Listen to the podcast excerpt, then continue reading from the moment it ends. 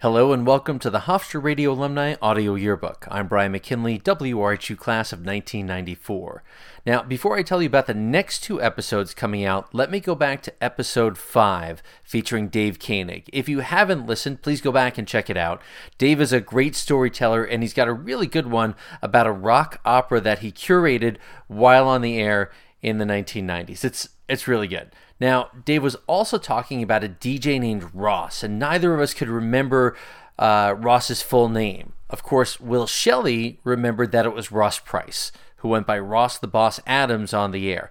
Really good guy, and he did a fantastic show on the Jazz Cafe. Unfortunately, Ross passed away in 2015 after a traffic accident.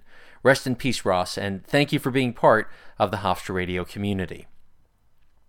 And speaking of the Hofstra radio community, these next episodes feature folks who were part of WVHC when the station was in the basement of the Little Theater. Now, for many years, I've heard little bits and pieces about those days, but I never had a real full picture of the place.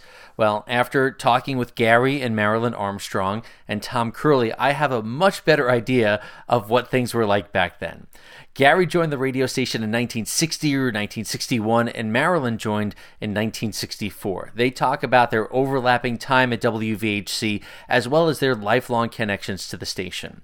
In the second episode coming out today, I talked to Tom Curley, who joined the station in 1969.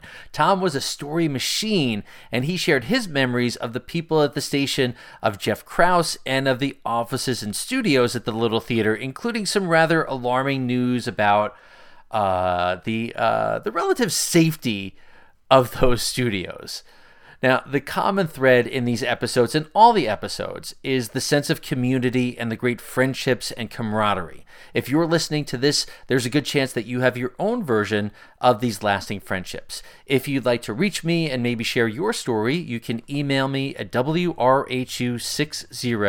at gmail.com or find the Hofstra Radio Alumni Audio Yearbook on Facebook. Thank you to Garry, Marilyn, and Tom, and thank you for listening. Take care.